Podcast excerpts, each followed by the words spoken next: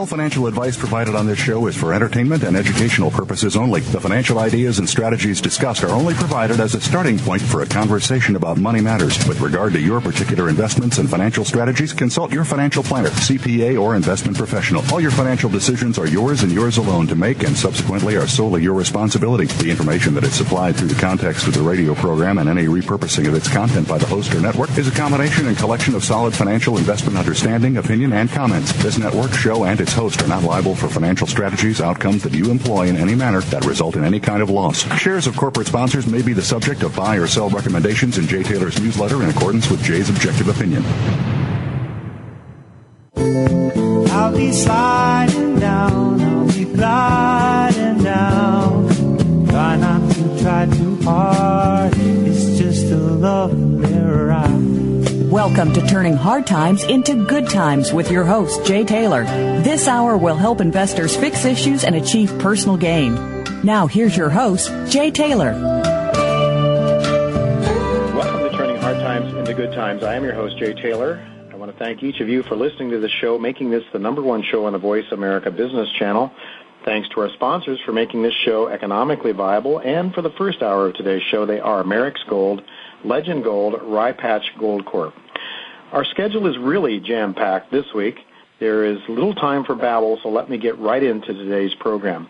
In just a couple of minutes, Dave Mason, the CEO of Augen Gold Corp, will explain how his company has a chance to discover many millions of ounces of gold and to make shareholders wealthy. This is one of my own top picks based on this company's very prospective project in Ontario, in the goldfields of Ontario.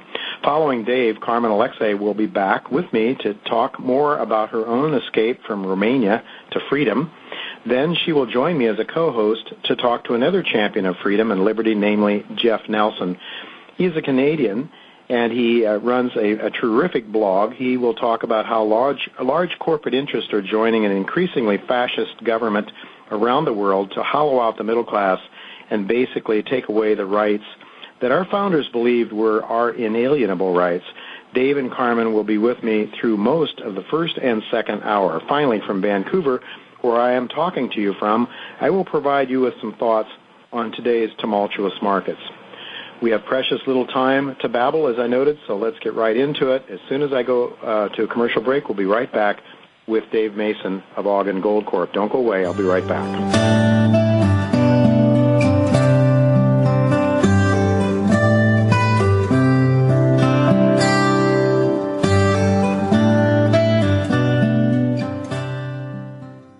Legend Gold Corp is a gold exploration company with flagship projects in Mali, West Africa. With successful drilling programs and new discoveries this year, we are in an excellent position to advance our two gold deposits. Shareholder value is anchored at Chicamala by a 43-101 compliant resource of approximately 600,000 ounces of gold. The recent addition of the Munina project offers the potential for a third gold strike. Legend Gold trades under the symbol LGN on the TSX Venture Exchange. Please go to our website at www www.legendgold.com. Merrex Gold, with over 800 square kilometers of contiguous permits in West Mali, Africa. Merrex and exploration partner IAMGOLD have spent $16 million on the advanced stage Siribaya Gold Project in Mali. 40,000 meters of diamond and reverse circulation drilling currently underway to expand Merrex's indicated resource and to determine the true size of the Siribaya Gold deposit. Exploration also continues on the huge gold anomaly at Zone Bambadinka, as well as the major gold system on the Babara and Kofia permits. Romios Gold offers unprecedented opportunities in the final frontier of British Columbia's Golden Triangle, a copper gold rich region with improving infrastructure. Romios properties are located in the vicinity of multi billion dollar deposits. With its $6 million plus drilling program underway, Romios Gold is focused on developing world class mineral resources in a major upcoming mining district. Rye Patch Gold Corp is an exploration company seeking to build a sizable inventory of gold and silver resource assets in mining friendly Nevada, the world's fourth richest gold region. This well funded company now has 1.2 million ounces of gold and gold equivalent in the measured and indicated category, plus 2.7 million ounces of gold and gold equivalent in the inferred category, with ongoing drilling to achieve a goal of 10 million ounces of gold. For more info on RPM, please visit our website at www www.ryepatchgold.com. When it comes to business, you'll find the experts here. Voice America Business Network. Welcome to the human race. Some kind of love and ride. I'll be sliding down, I'll be gliding down. Try not to try too hard. It's just a lovely ride. You're listening to Turning Hard Times into Good Times with your host, Jay Taylor. If you have a question or comment about today's show, Jay would love to hear from you at 1 866 472 5790. That's 1 866 472 5790. You can also send an email to questionsfortaylor at gmail.com. That's questions, the number 4, Taylor at gmail.com. Now, back to our program. Back to Turning Hard Times into Good Times. I am your host, Jay Taylor. Well, most of the time when you hear companies talk about their projects on this show, they are sponsors uh, for the show. Turning Hard Times into Good Times not only gives them a chance to tell their stories to our resource investment orientated listening audience, but it also gives me a chance uh, and an opportunity to listen to stories that frequently then become recommendations in my newsletter. Occasionally, I invite companies that are not sponsors on my show to tell their stories solely because I think they are exceptionally undervalued. And after I have included them in my newsletter many times, uh, or, or, various times after I've included them in, in my newsletter, I, I, tell you about my listeners about that um, on this show. That, in fact, is the case uh, today for a company called Augen Gold Corp. The company trades on the Toronto Exchange under the symbol GLD, and you can buy it in the United States over the counter market under the symbol AUGNF. It is recently selling at around 34, 35 cents with 20, 127 million shares outstanding and has a market cap of about $43 million.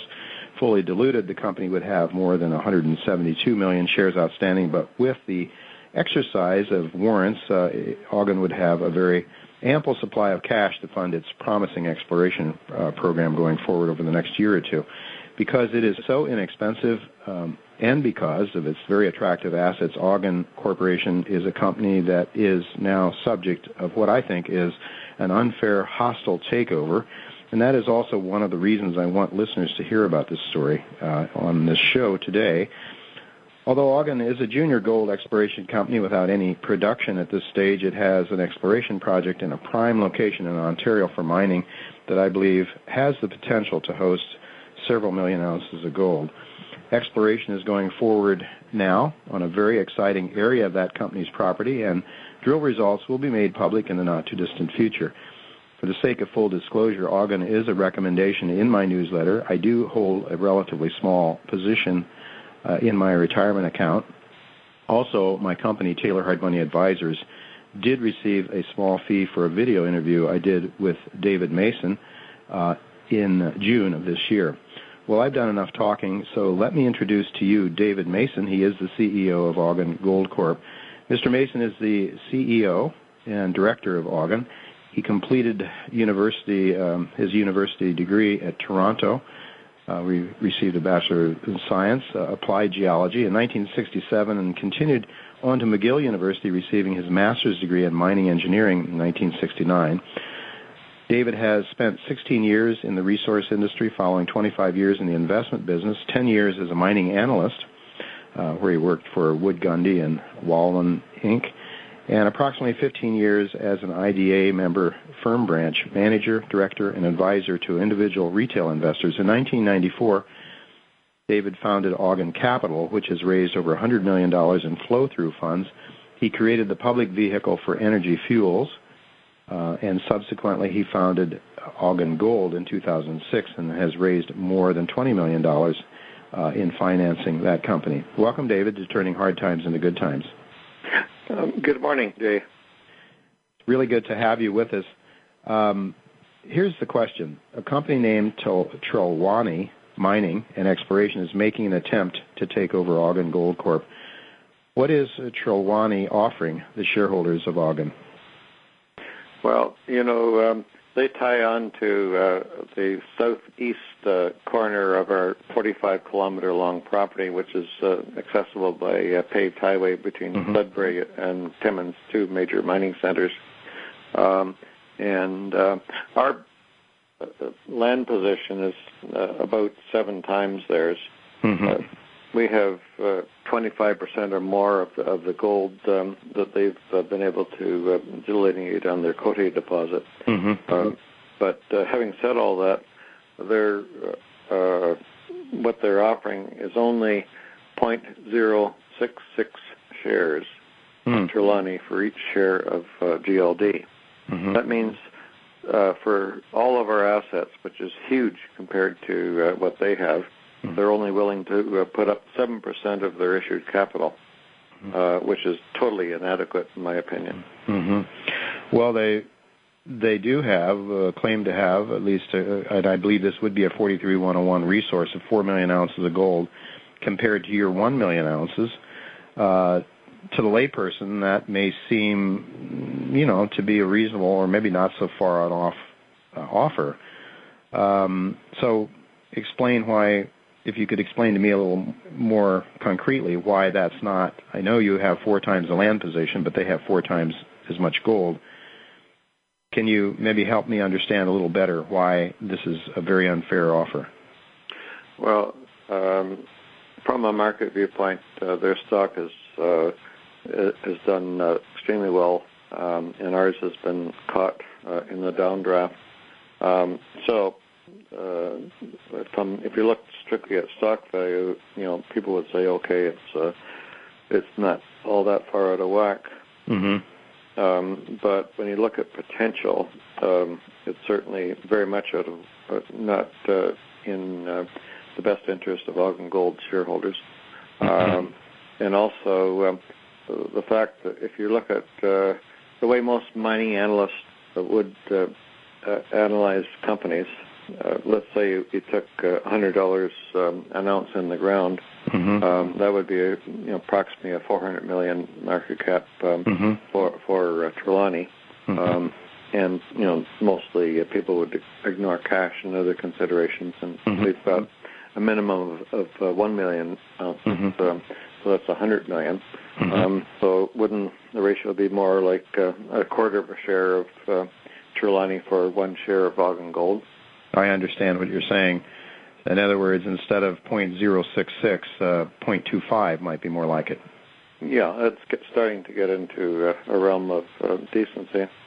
But the other thing is uh, we have a huge amount of information on our Jerome property. The mm-hmm. 1 million ounces is based on uh, 917 drill holes. Mm-hmm. It's been, uh, Jerome has been the, the best producing gold mine uh, ever in the whole South Swayze belt, which includes uh, what they're doing at Côté. Mm-hmm. It's, it was the highest grade mine of ever anything, and it was mined by Noranda in the 1930s and 1940s. Mm-hmm. And so we have the, the advantage of uh, underground development plus these uh, 917 drill holes.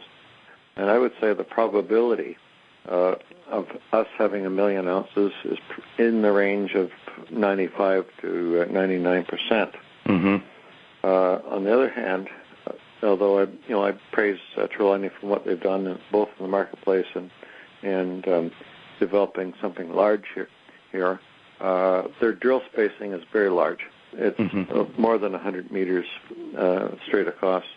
In fact, uh, the 4 million ounces is based on only 47 holes wow. compared to our 917 holes. Uh-huh. So if you look on statistical probability, mm-hmm. uh, and if you really want to be analytical, and as you pointed out, you know, I'm an analyst uh, by mm-hmm. nature. Mm-hmm. Um, I would say the probability that they have gold there is, is reasonably high, but nowhere near as high as us.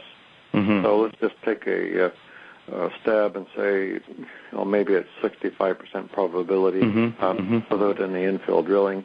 Um, and so they're dealing with more like two to three million ounces. Mm-hmm. So even further, if that's the case, um, you know, it might, you know, the, the share ratio might be closer to uh, uh, one to two. Sure. Yeah, because the confidence level, there could be some surprises on the downside uh, with with uh, a lot fewer, 47 holes for on 4 million ounces as opposed to 917 holes on a million ounces for you. Obviously, your drilling is much more closely spaced, probably, and then uh, and so the confidence in uh, the numbers are much higher because you have more uh, more samples. Um, well, that's that's that, so. From a statistical point of view, there's one issue. There's also I like to think because I'm a long-term investor. I like to ask the question: What is the likelihood of getting a project into production? Now, four million ounces sounds pretty.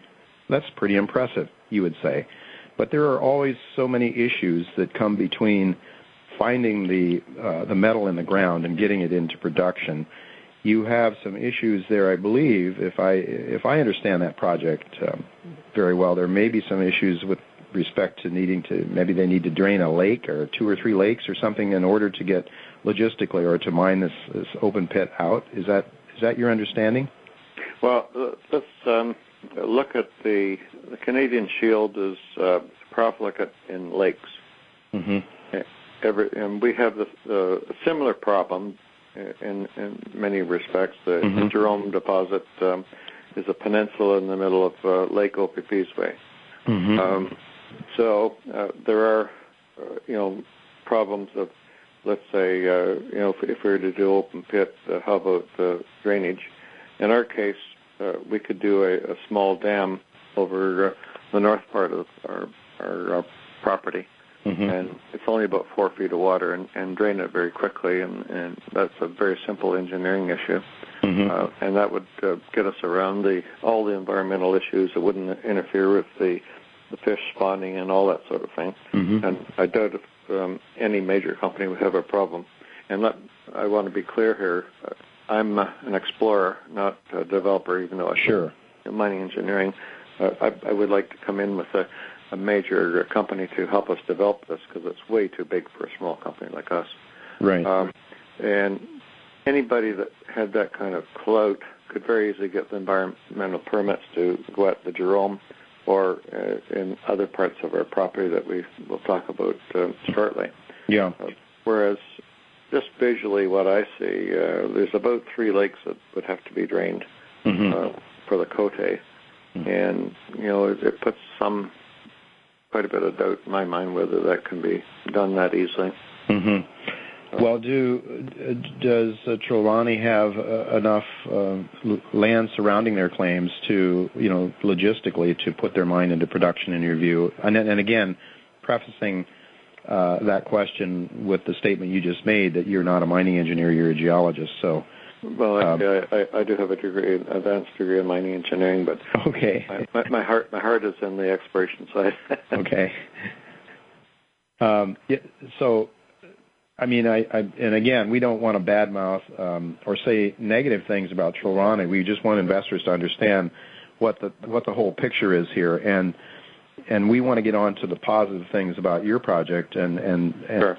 you know and I and I want to do that shortly but just so investors understand so listeners understand uh, you know all ounces in the ground are not created equally ounces in mm-hmm. certain areas uh, where there are not environmental challenges where there are not logistical challenges where the ore lays in the ground uh, in the right uh, you know in the right angles and so forth reduce uh, you know can can reduce the amount of stripping, reduce the cost of mining. Uh, sometimes, if you go to a certain depth, then you have to expand your pits out a long ways. If you're usually a 45 degree angle pit is sort of the norm.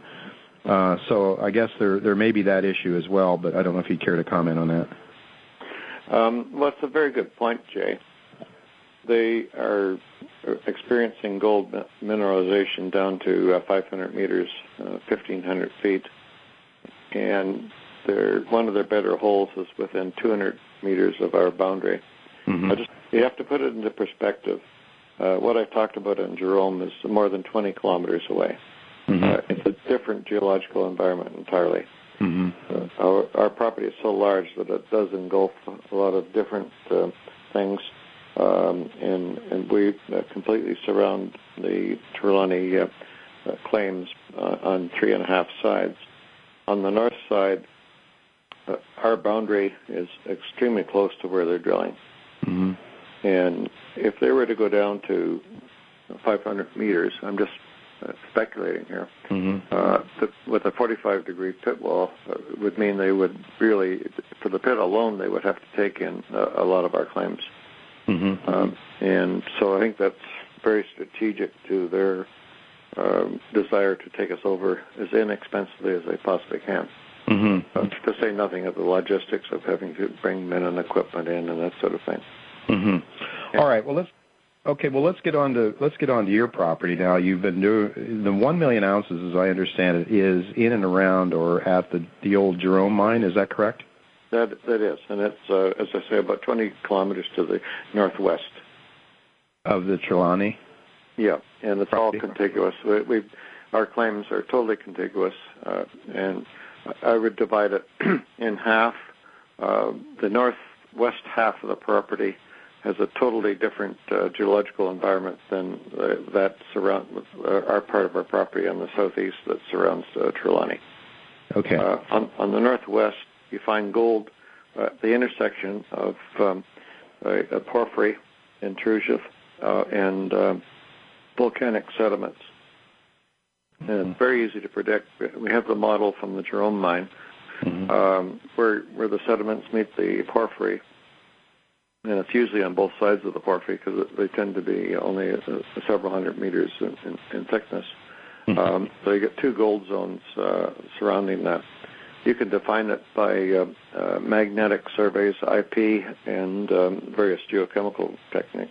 Mhm. Uh, Mhm. It's been speculated for 70 years. So there's an extension to the Jerome deposit on to the northeast, about 2 Mhm. kilometers northeast of Jerome, and we've we've picked that up, and we have a huge area. This is totally uh, above and beyond the, the million ounces we have in Mhm. Jerome. Mhm. Um, it's uh, Jerome has uh, more than a million ounces, in my opinion, over three quarters of a kilometer in strike length Mhm. uh, up on to uh, the north shore of Lake Opeepeesway, um, you know, two to three kilometers to the northeast. Uh, we have 15 kilometers, so more than almost 20 times uh, as much uh, potential as there is in the Jerome itself. Mhm. And of those 15 kilometers of um, auriferous zones, uh, we've delineated um, a very hot area, which is 1.8 kilometers long. That's a mile long, uh, huge by any standards. Mhm. Um, and we're getting extremely high gold intersections uh, in several areas. Some aren't, but uh, everywhere we drill, we, we hit gold, so we know there's there's some major deposits there. You- You're saying in every in every drill hole you've hit gold. Absolutely. Uh, this is in what you refer to as the North Shore. Yeah, and and our very specific uh, target that, Mhm. uh, of of the six uh, porphyries that are on the North Shore. Uh, And- we're drilling one in particular, and this one is uh, hitting over uh, 1.8 kilometers every hole. Um, it's uh, in baseball. If you can um, average in your lifetime um, uh, a batting average of 300, uh, you're doing extremely well. Um, and a thousand, uh, you can do that for a short period of time usually, but not forever. Uh, Okay, how many holes? um, we've done in this zone about 40 holes. Forty holes. So, yeah. Forty out of forty. Yeah, and so we're almost up to the same kind of um, uh, statistical average that the, the Cote just on that alone. Uh, but I, I wouldn't be projecting like others might. Um, what I want to do here is to, uh, in the next couple of weeks, we'll produce long sections and cross sections that will show where the most likely areas the contain a resource Mhm. and uh, drill them off very vigorously in the next few weeks and, and uh, produce some more uh, tonnage. My intention before I was hit with this hostile offer was um, to add to our 43101 by the end of the year and uh, and produce a uh, an upgrade of um, X million more ounces um, on the North Shore. hmm David, let me ask you then. Um, your target is that you've hit 40 out of 40 over a 1.8 kilometer strike length. Um, Mhm. Is that was that then looking at that contact between the porphyry and the sediments? That's right. Is that's what you're doing? So that's your that's your model, and the model is proving to be successful That's correct. so far. And I think that it's important to point that out because uh, you know, I mean, that in, should increase the confidence that uh, as you have this tremendous area to, to drill, you you know you could come up with some some pretty good numbers. I could you give our listeners a, a just a, a sample of a couple of uh, the drill holes, the intersections that you might have come up with there? Yeah, absolutely. Uh, uh, there's one area, and that's where I'm going to go back and, and really uh, drill um, very, very intensively. We had five holes all in a row. Each one of them had extremely good intersections. They averaged uh, 14 grams per ton hmm. over an average of, of six meters. Mm-hmm. And I had many of my friends in the business phone up and say, "Well done, David. You've really got got onto something here." Mm-hmm. Uh, that's an extremely good uh, uh, sign. And uh, you're quite right, Jay, that our, our target is very distinct. But right now, we know what we're doing. We have all the information, huge amount of information at Jerome. Uh, mm-hmm. taking that over to the North Shore and using uh, magnetics IP and uh, special uh, geochemical uh, technique, we uh, are able to find the hot spots and, and uh, go at it. We have two drills going, uh, two shifts a day in that area, and we also um, have another drill over in the Cote Lake area. Mm-hmm. Uh, Cote Lake appears to be more of a structural uh, type of deposit, uh, mm-hmm. where the orogenic forces have uh, created uh, huge openings, uh, a major gold system that's come in. So it's very more difficult in that part of the uh, the property to uh, come up with uh, a drill uh, positioning. What Trelawney appears to be doing is, uh, and, and rightly so, they they had some good intersections to start with, and they've just moved out and, and moved along with it. Mm-hmm. Uh, but the ability to uh, to predict in a, a structurally controlled environment is much more difficult than one where you have a model of um, the geology. Mm-hmm. Well, how much drilling do you expect to do on the North Shore uh, this year yet? I, I would expect at least uh, uh, with our, our two drills uh, going uh, full time, um, which are just defining the resource, and um, the uh, what I would like to do is to bring a, a third drill in, so we'd probably have four drills on the property. Um, drills are very hard to come by, but we have an yeah. extremely good uh, company that can, within a month and a half, uh, uh, manufacture and, and produce another drill for us. Um, and have a third one as a, as a scout. Um, so our budget is in the range of um, uh, six to uh, nine million dollars worth of uh, exploration work uh, for all of uh, 2011 and we have a very good uh, cost. So in terms of total meterage, well, it's going to be at least uh, 30,000 meters, but much more probably. Okay, how well financed is Augen now to to do this to carry out this drill program this year, and and will you have anything left over for next year?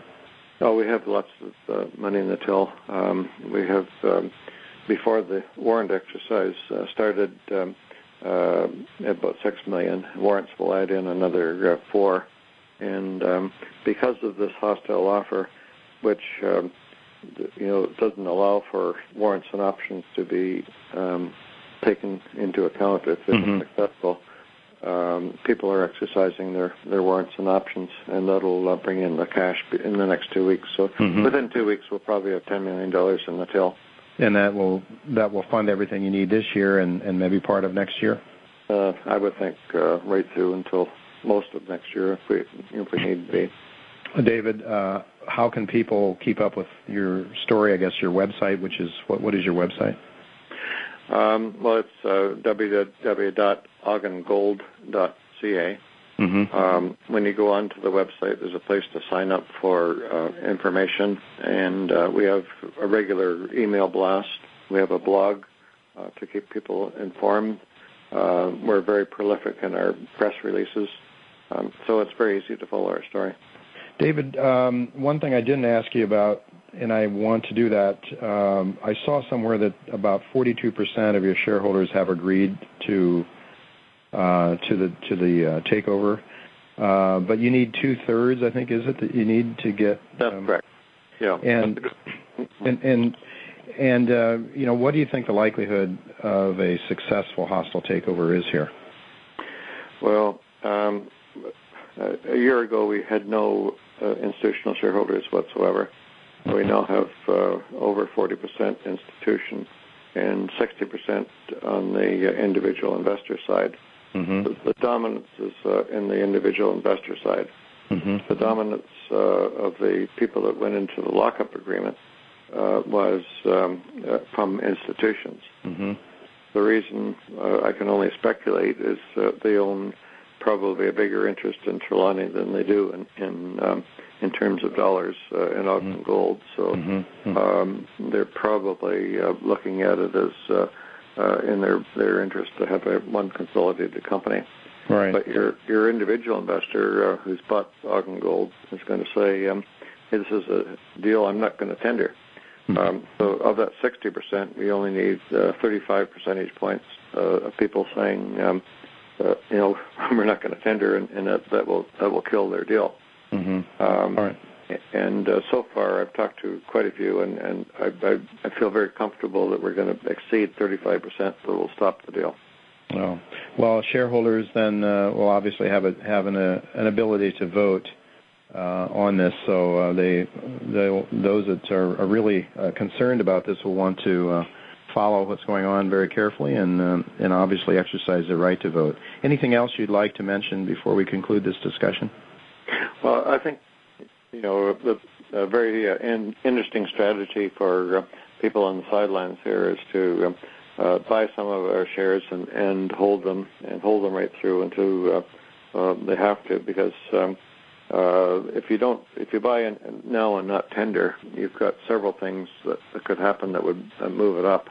Um, uh, one would be uh, uh, you know Trelawney shares moving higher, which is a good potential because they're uh, uh, well um, financed and well promoted by uh, some, several uh, banks in, in, in Canada. Um, secondly, uh, we might come up with a, an alternate um, bidder for the company. Um, That's a very distinct possibility. We've hired Paradigm Capital, which is one of the better um, investment bankers in, in uh, Canada. Mm-hmm. Um, and um, uh, we also, if, if it comes push come to shove, uh, would probably say uh, if it has to be Trelawney that we're working with, um, the ratio could be increased uh, uh, dramatically from that point. Mm-hmm. So I'm, I, I, I'm very uh, reluctant to say uh, um, no uh, uh, n- no risk, but Mhm. the risk is, is relatively low to buy and, and hold. And uh, if you if we wind up uh, getting swallowed up by Trelawney, um, you know you're going to get the same ratio anyway. So Mm-hmm. uh, yeah. a lot a lot of very smart investors are, are in the marketplace doing just that. Right. Well, that's a it's a very interesting story. I I wish you all the best on this. I must uh, admit that I am not unbiased, as I said earlier on. I do have a, a small holding uh, in my own retirement account, and we have uh, recommended your stock in my newsletter. So uh, I do wish you well. I hope that you can prevail uh, because it seems to me the offer that they are making, in my view, from what I understand, is is not adequate. Uh, and um, well, just wish you the best, and uh, hope to talk to you again sometime. Maybe uh, uh, see how things are going, and and um, bring you in on another discussion sometime in the near future. Thank you very much, David, for being with us. Well, thank Uh, you, Jay. Folks, don't go away. We're going to be right back uh, in just a, a minute after the commercial break. I'm going to be talking to today's uh, main guests, Carmen Alexi and Jeff Nielsen. Don't go away. We'll be right back.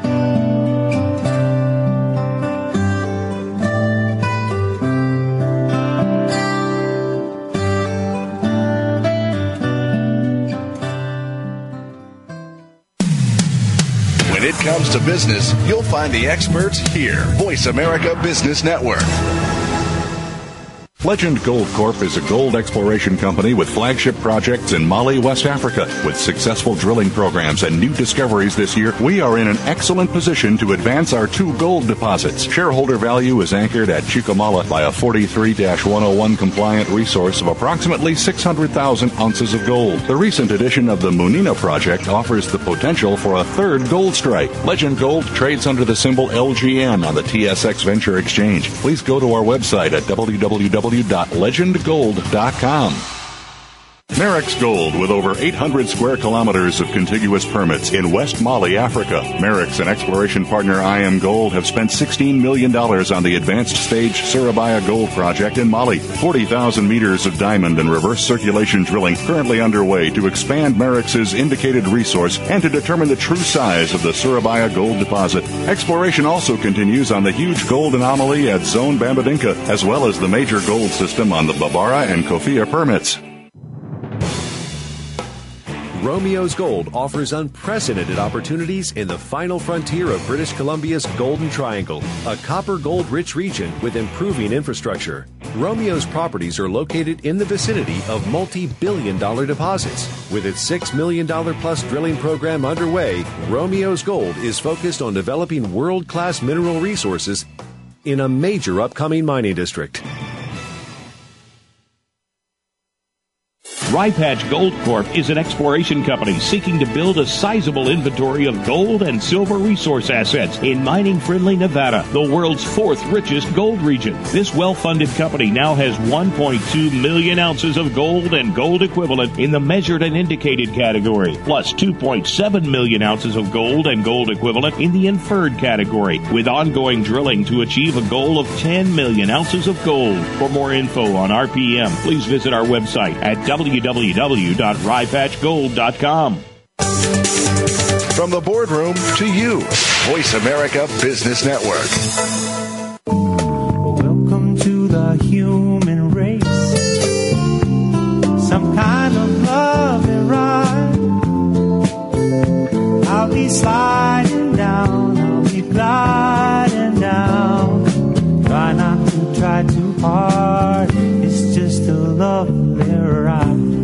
listening to Turning Hard Times into Good Times with your host, Jay Taylor. If you have a question or comment about today's show, Jay would love to hear from you at 1 866 472 5790. That's 1 866 472 5790. You can also send an email to questionsfortaylor at gmail.com. That's questions, the number 4, Taylor at gmail.com. Now, back to our program. Hard Times into Good Times. I'm your host, Jay Taylor, and I'm pleased to have with me two guests today, two at the same time. Carmen Alexei has been on this show a couple of times over the last few weeks, and I'm having her back again today to talk about how life in Romania, where she lived as a young lady, deteriorated as the free markets were gradually done away with under that communist rule, much as free markets are seemingly being abandoned in the United States now. And secondly, I want to uh, have her talk about her escape into Italy, where she gained her freedom.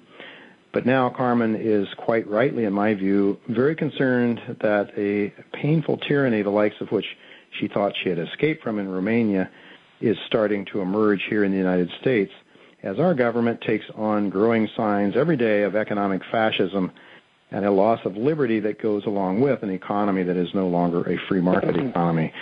Because of time considerations, I am not going to read Carmen's biography now, but if you listen uh, to our archive discussion last week, you will hear her offer some interesting investment ideas in the real estate sector where she has focused much of her energy in recent years.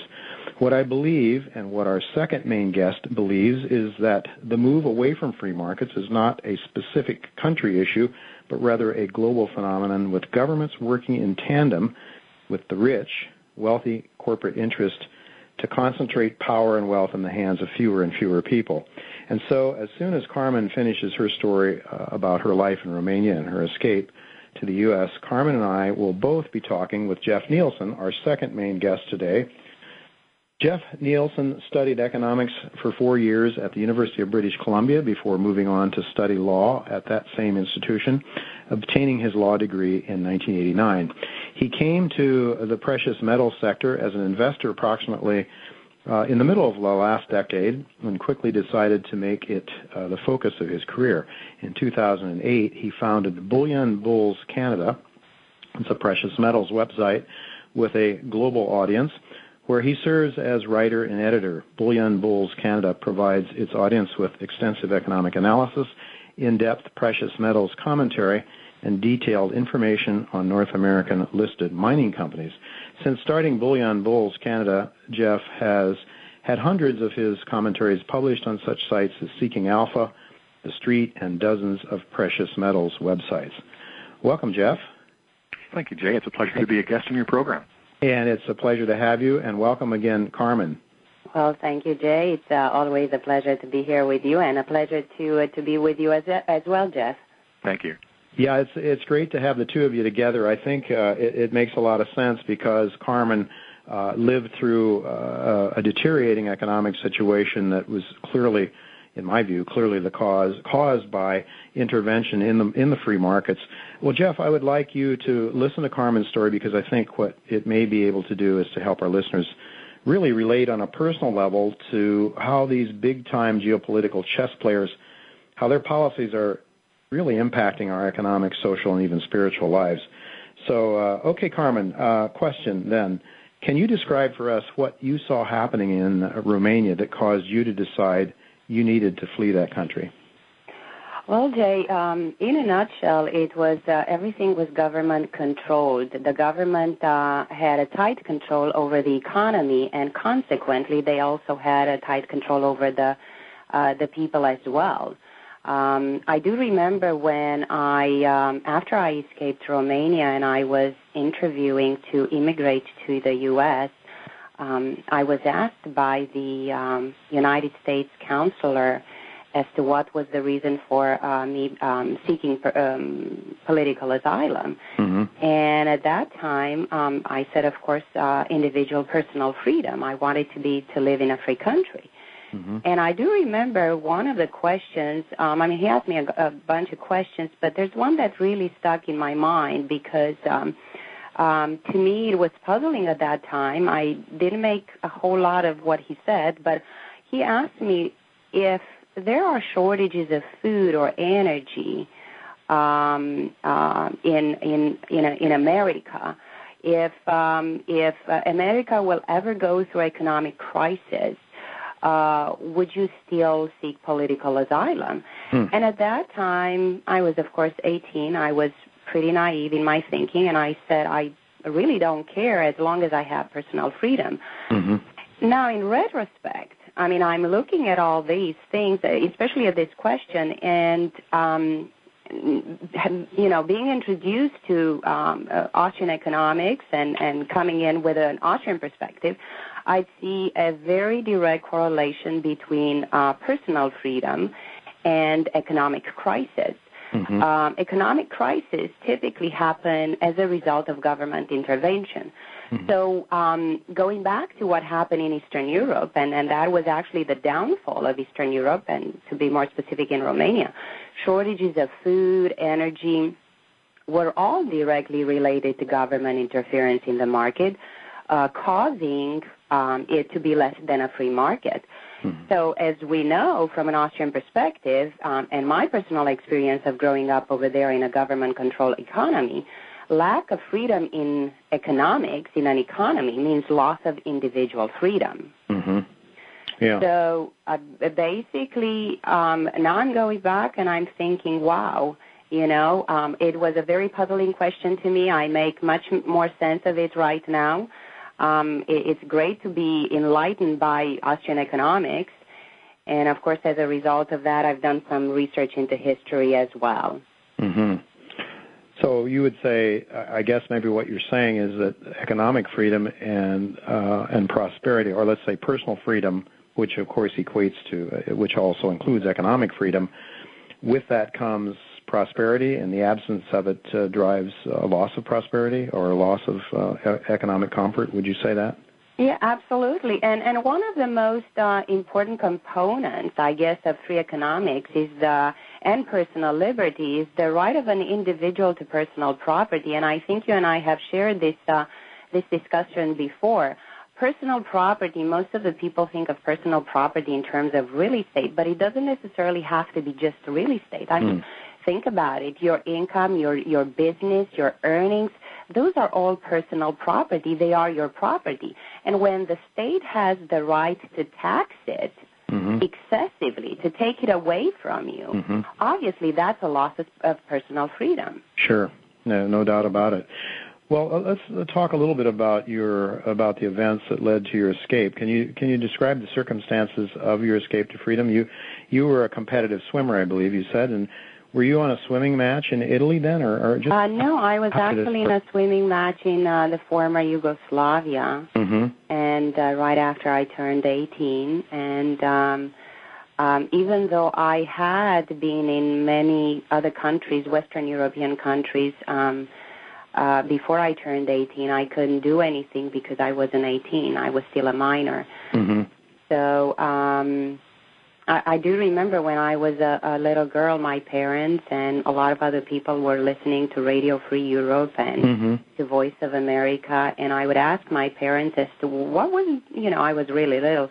Why were they little uh, listening to those, and what um, what caused them to listen to to to those programs? Because mm-hmm. they were illegal, by the way. Mm-hmm. And could they, you get in? Excuse me, just a minute, but could you get in trouble for listening to those shows? Oh, absolutely, yes, absolutely. I mean, you were not allowed to listen to that. Um, as a matter of fact, Romania, just like the entire, um, I guess, Eastern Europe and the Soviet bloc, of course, they had, um, I guess, party party members, people that were um, um, used to spy on people. Mm-hmm. And I know that sounds kind of crazy, but it, it's really true. Like if you were to stay in line, because uh, we had to stay in line for, you know, to buy food or to buy chicken or whatever, because there were shortages of food. Um, you know, and you'd start talking to the people ahead of you that, oh wow, you know, the president, look what the president is doing. Um, they're so, you know, it's such a bad situation and there would be spies um, that were um, uh, put in those lines just so that they hear what people talk about. Mm-hmm. If you did something, if you talked um, something really derogatory about the president, mm-hmm. you were put on a list, and then they would find a reason, basically, to um, to come get you and interrogate you. Mm-hmm.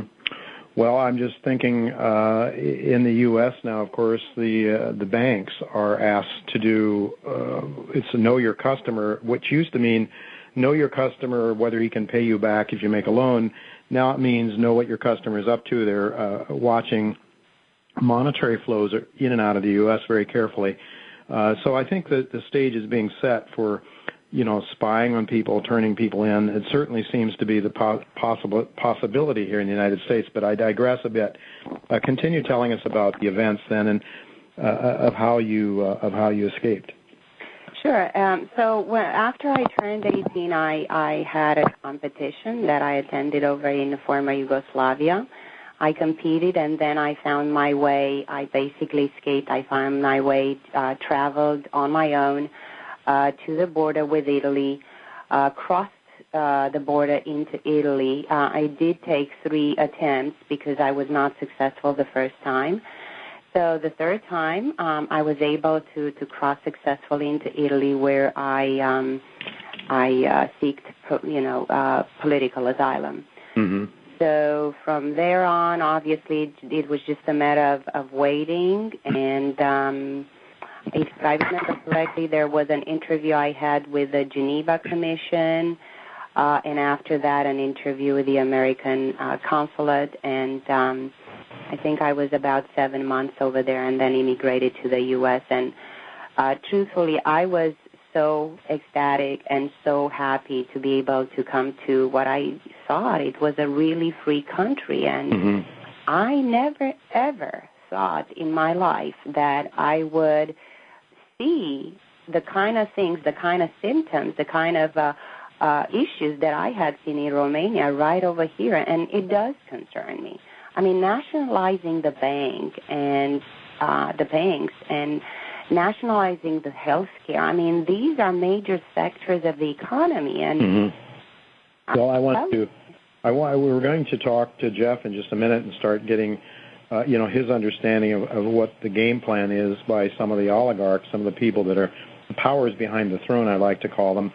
Uh, and, and what you're saying, Carmen, I think uh, definitely is, is part of the picture. I would just like to ask you, though, one more question with regard to your escape to freedom. Did did you feel that your family was endangered in any in any way from your uh, from your escape?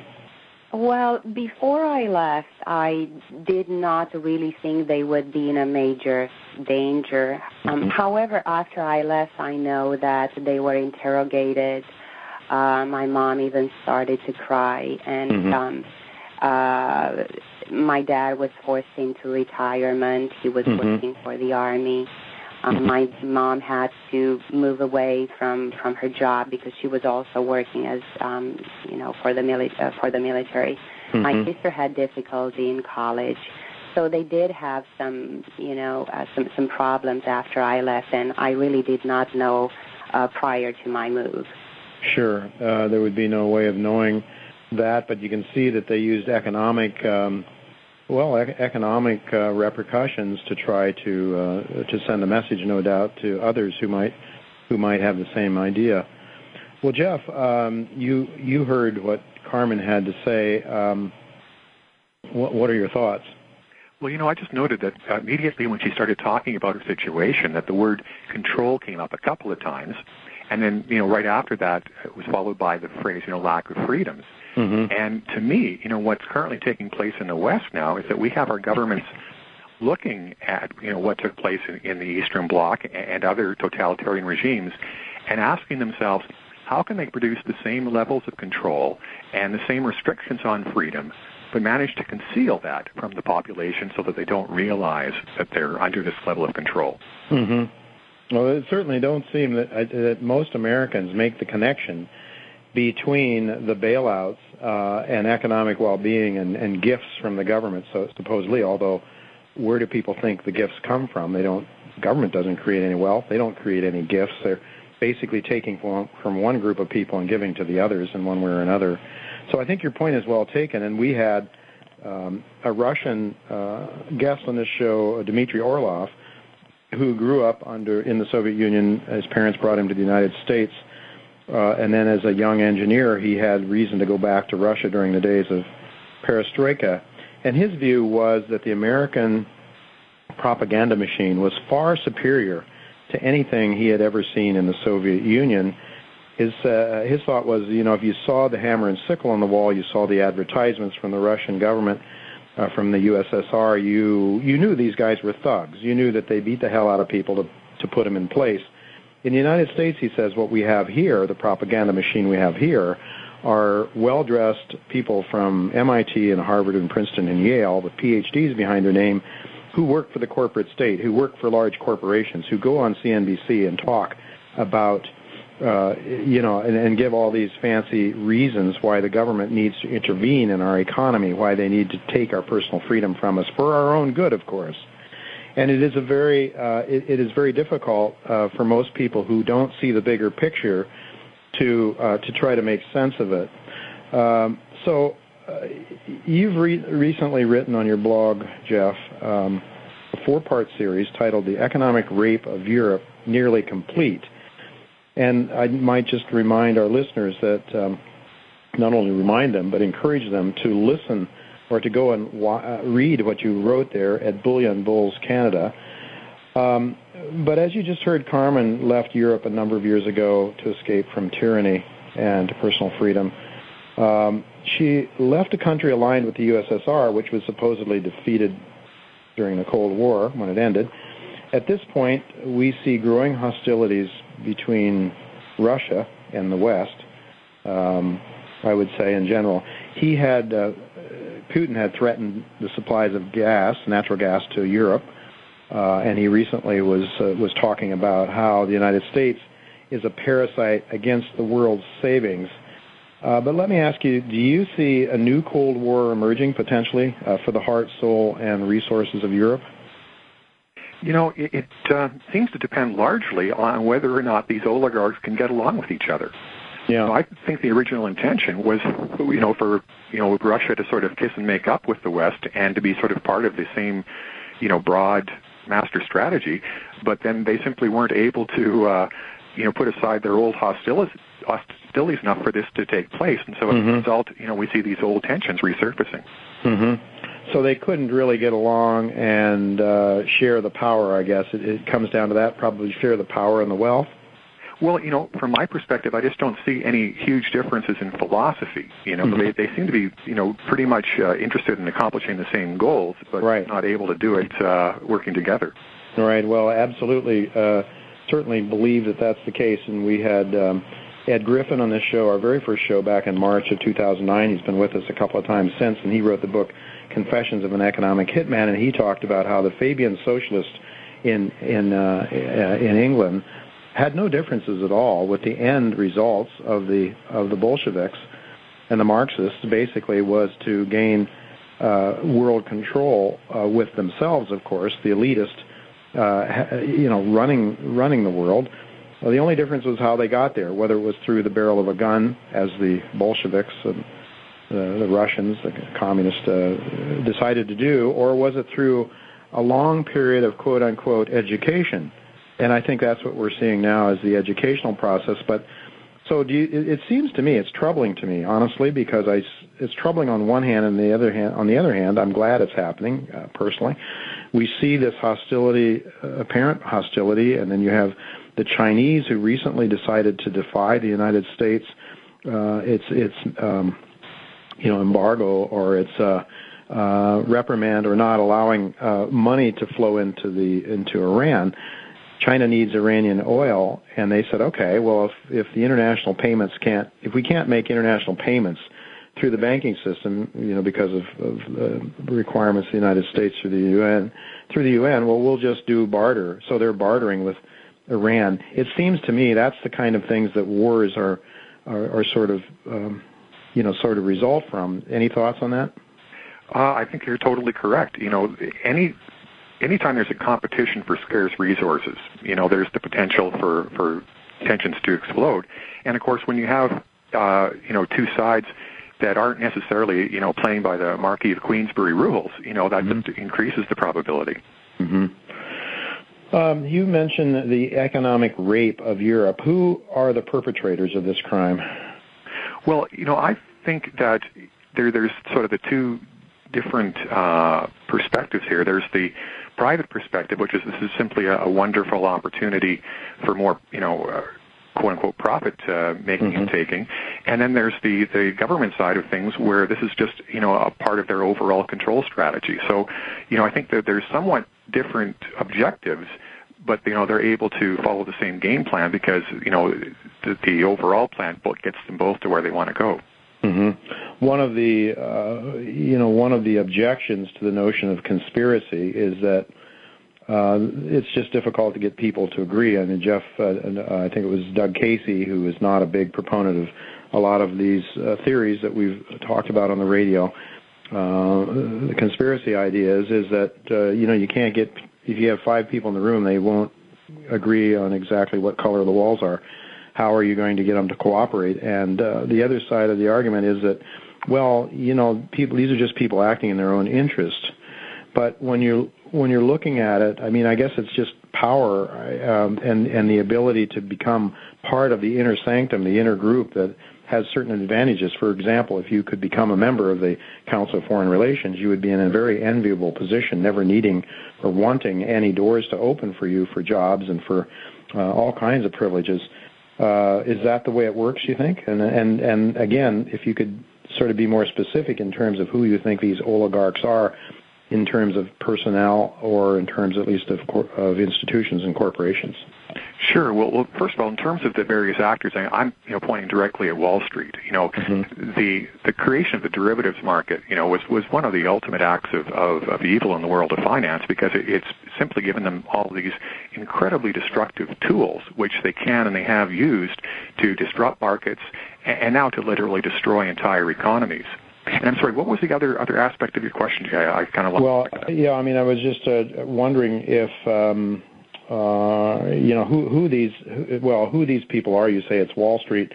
Uh, you know, corporate corporate interests. I mean, would when you say Wall Street, are you are you talking about the Federal Reserve? Uh, would you include government um, or, or sort of a a marriage between government and, and large corporations, and then of course large corporations are headed by people. So if you, if you would have some names or some institutions that you think uh, should be singled out. Well, uh, you know, I, I'm not uh, a, a uh, real market expert in terms of of the uh, detailed activities of the various Wall Street banks. Mm-hmm. Um, my broad impression is that, in particular, Goldman Sachs has favored the use of credit default swaps for its own you know operations in these markets, whereas J.P. Morgan has tended to prefer interest rate swaps.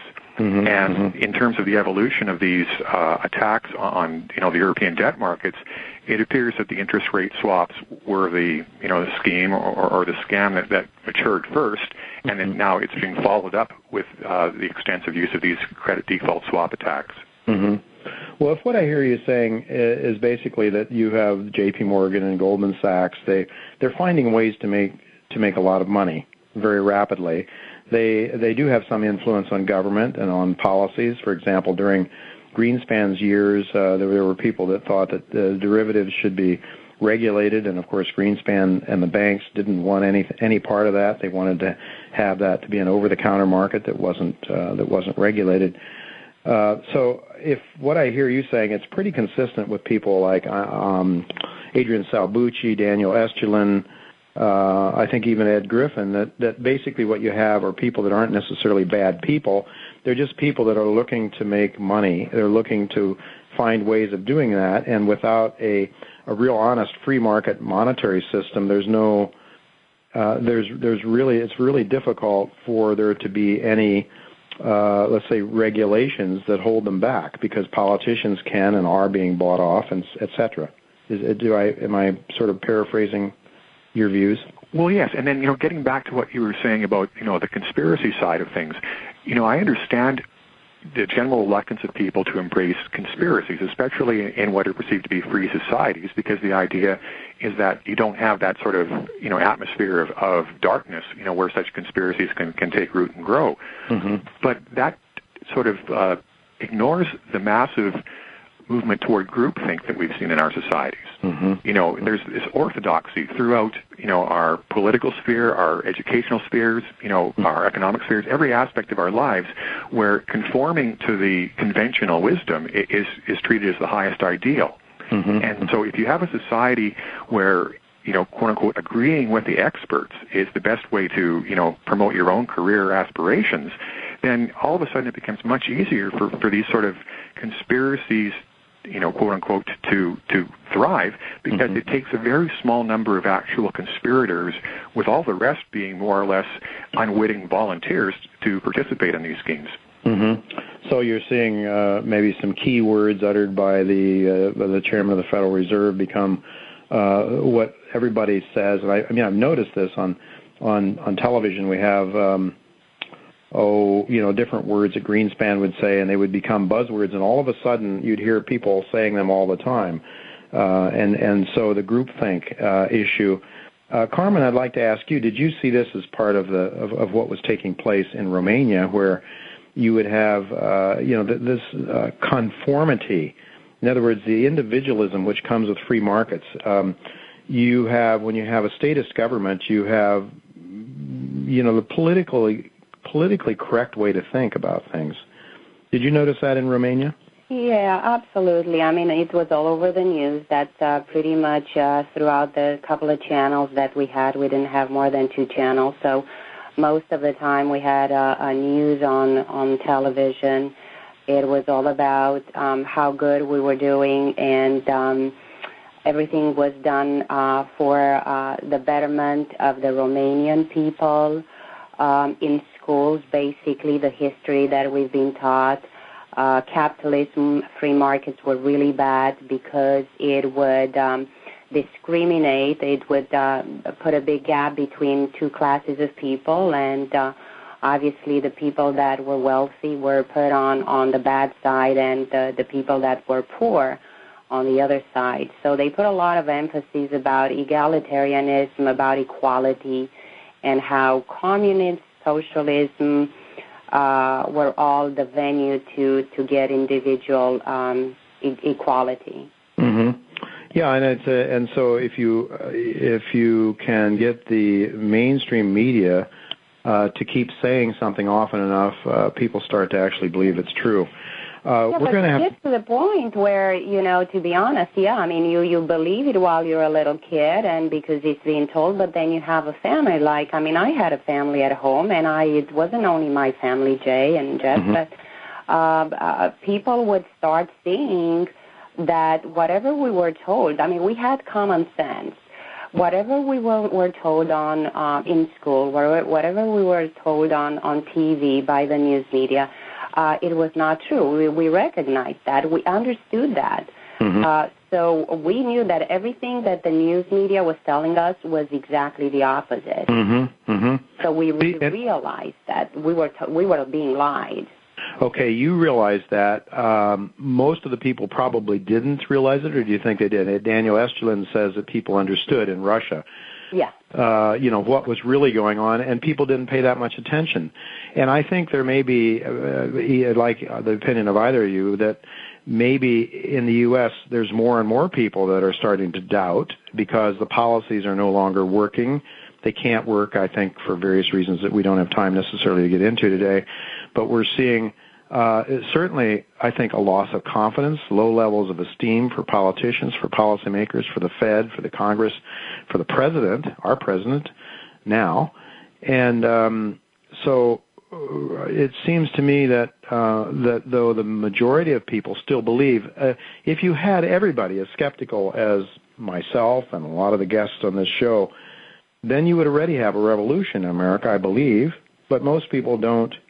I think most people basically still believe or try to believe what's going on. Would you either of you agree with that? Yeah, I, I I have to agree with that now. But do remember that we have 300 and what 10 million people in this Mhm. country. Mhm. Uh, Romania had 22 million people, Mhm. and Romanian people back in the 70s and 80s, when things got really bad, they had had the gradual, the experience of a gradual uh, decrease in the standard of living and uh, individual, uh, um, a loss of individual freedom. Mhm. Americans don't have that yet. So, I mean, we have a huge population. We're still being told that America is the best and the toughest, and nothing could happen economically in this country. While all these changes are happening gradually, I mean, they're happening be- before our eyes, but we still have not gone to the point where I mean, I don't even believe 20% of the population is skeptical about what the news media or the government is telling them. That's just my personal opinion. Yeah, and uh, Jeff. Well, you know, as, an, as a Canadian, as a Canadian, um, how do you view it? How do you view this situation? Well, first of all, I, I see what's happening in Canada to be very similar as what's happening to the U.S. in so many respects, but perhaps we're just a little bit behind the pro- progression. But you know, to sort of uh, follow both what you and Carmen were saying, um, oh, what was I? on the one hand, you know, there is this this idea of you know people finally becoming aware as you know the level of suffering increases and, and that hardship sort of snaps them out of their their stupor. But you know, on the other hand, I think a tremendous effort has been made to dumb down our populations. Right. With the specific goal of being, you know, it'd be that much easier to, to lead them along, and they would be that much slower to reach this realization that things aren't what what they appear to be.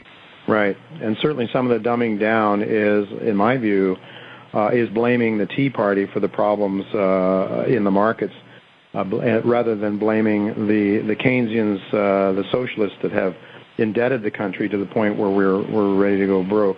Well, uh, we're going to have to take a commercial break now, and when we come back, uh, Jeff, I want to get into sort of the mechanics of how Europe has been uh, quote unquote raped, uh, economic rape that has uh, taken place. We're certainly seeing uh, we're certainly seeing Europe. The European financial situ- situation deteriorate. I mean, it's it's it's not just one country or two now, but they're talking about even countries as large as Spain and and uh, and Italy, and now and then we hear even France being mentioned. The whole thing uh, seems to be falling apart. So as soon as we come back from the commercial break, I want to talk about your uh, your thesis and the paper that you wrote recently that people can again uh, can again read, and I would encourage them to do it. Bullion Bulls Canada. So so don't go away. We'll be right back with Carmen and Jeff uh, after the break. Don't go away.